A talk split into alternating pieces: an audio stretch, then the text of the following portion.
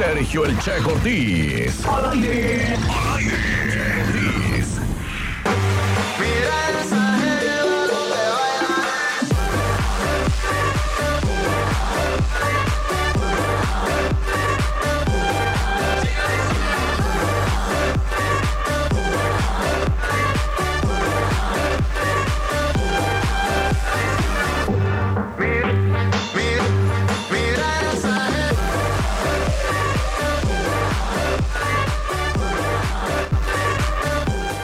Las 10 de la mañana con 7 minutos regresamos a Qué Buena Mañana y Verónica, ahora sí platícanos del libro que nos vas a compartir hoy. Pues mira, eh, Enrique Pérez Díaz es el autor, es cubano, es periodista en su, natal Cuba. Y, pero bueno, ha trascendido también, eh, es un hombre muy sonado a nivel internacional, ha hecho mucho por la literatura infantil. Te digo, muchos periodistas terminan cediendo a, a- a lo padre y al universo que, que es todo esto de la, de la De literatura. la infantil. literatura infantil. Así es. Que ese es el tema de esta sección que se llama Sembrando Letras. ¿Y qué te parece si nos vamos ya con la entrada? Ahora sí. Va.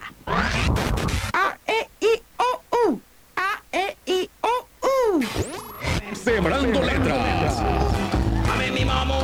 En qué buena mañana. Mame mi mamú,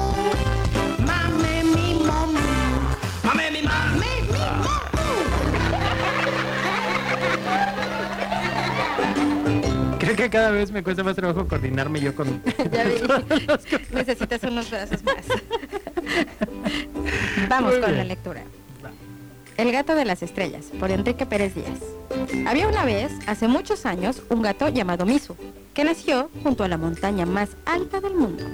Desde chico, mamá gata le relataba sobre el legendario gato solitario, que un día subió a la montaña y nunca volvió. Dicen que se convirtió en un gato sol. Cada noche, Misu pedía a su madre que le contara aquella historia del valiente gato sol, en secreto. Misu soñaba con ser como aquel célebre menino, mas aquello era imposible. El gato sol fue dorado, de ojos resplandecientes como el astro rey, tan hermoso que cualquier menina suspiraba de amor con solo verlo.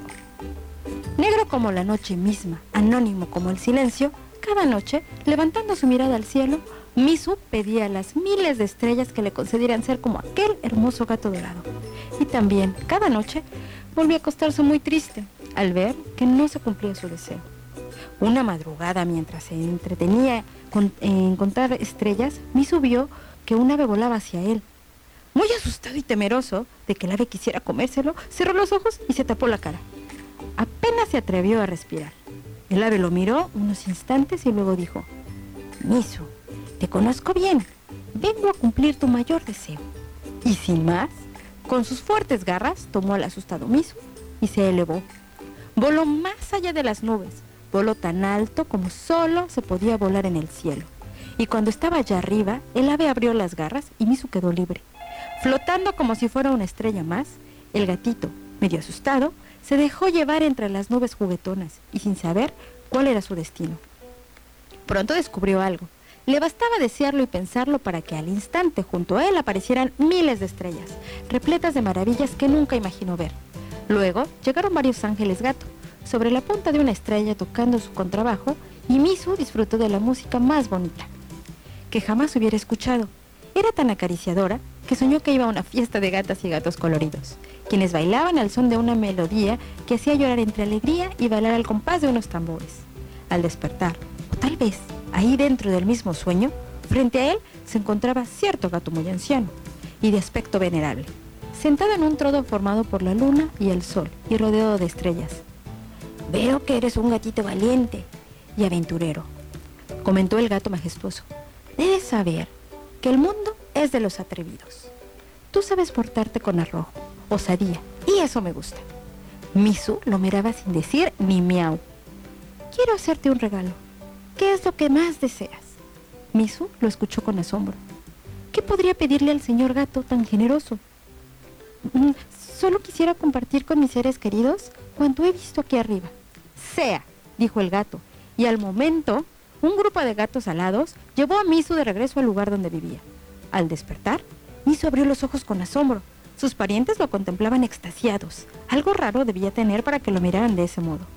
Al fin, se descubrió en los ojos de ellos. Vio que su pelambre no era como antes y entonces comprendió. Estaba muy claro que él nunca podía ser como aquel gato sol de los cuentos de mamá gata. Sin embargo, ahora su pelaje negro se veía igual que el cielo infinito, lleno de luces, brillos misteriosos y reflejos desconocidos. Se había convertido, para siempre y felizmente, en el legendario gato de las estrellas.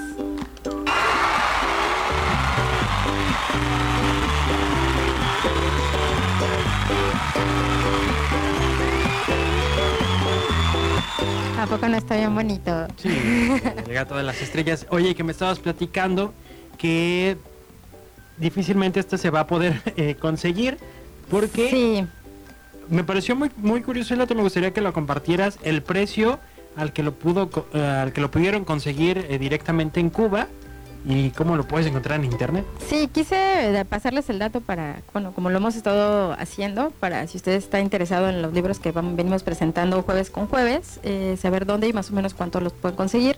Pero no, encontré un dato en Amazon España, porque ni siquiera en Amazon México lo, lo vi, y costaba 18 euros. Que bueno, no sé ahorita el tipo de cambio del euro, pero son más de 200 pesos seguramente. Y estoy viendo aquí la etiqueta que trae el libro, que no se le he quitado, y tal vez nunca se la quite. Eh, esta es una edición de las ediciones cubanas y cuesta 1.15 cups, que es la moneda de allá, que es equivalente, bueno, sí hice el ejercicio ahí en, en internet, que es como 21 pesos más o menos. Digo, y bueno, se los describimos poquito, es un libro bastante... eh, pues de baja calidad la impresión, no es nada sorprendente, viene a colores, los dibujos son bastante bonitos, pero pues no es no es nada Sí, no tiene la pasta dura ni, ni el papel no es como ni especial, ¿no? Es como tal cual como como hoja papel bond. papel bond.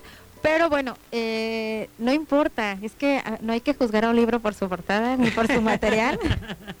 Muchas veces el contenido puede sorprendernos y este es uno de nuestros favoritos en Y la es casa. parte de, creo que me da gusto que, que hayas traído este libro y que nos estés comentando justo eso, ¿no? Que puede ser un libro muy económico y que a veces decimos, no, este no, se ve mejor uno pasta dura y demás, que sí, te va a durar más, lo que puede ser bonito y atractivo para los niños eh, visualmente, pero muchas veces la riqueza está en la historia Sí, en y en la contenido. enseñanza también. Así es. Y bueno, es como decíamos, en Cuba pues todo es como bastante accesible para que todo mundo tenga justo acceso a, a- a todo, a- sobre todo bueno, en este caso a los libros. Eh, y aunque no sean como el libro objeto que del que ya hemos hablado, o pastadura, o, o ediciones muy muy fifís, finalmente cumplen con su cometido, que es llegar a las casas, ser leídos y una y otra vez por los niños y, sus familias, ¿no? Entonces, que así sea. Híjole, ojalá que si usted no hizo un regalo a sus hijos en el Día del Niño, no supo qué regalarles, les tiene algo pendiente, una salida, pues ¿por qué no busca un detallito en alguna librería o ya están los supers y demás, donde puede encontrarse algún cuentito? No importa cuánto cueste, si es económico, cómprelo y léaselos. De verdad, empiece a fomentar el hábito de la lectura en sus hijos para que después ellos también lean como Julieta. Sí, sí, sí, los invitamos, nos hablan, oye, mi hijo lee perfecto y le gusta esta historia y quiere compartirla y pues vamos, vemos, ¿no? Van a ser el hit de la familia. Se los juro. Bien, pues vámonos con más música. Vamos a escuchar a la corporación. Todavía nos queda tiempo de programa.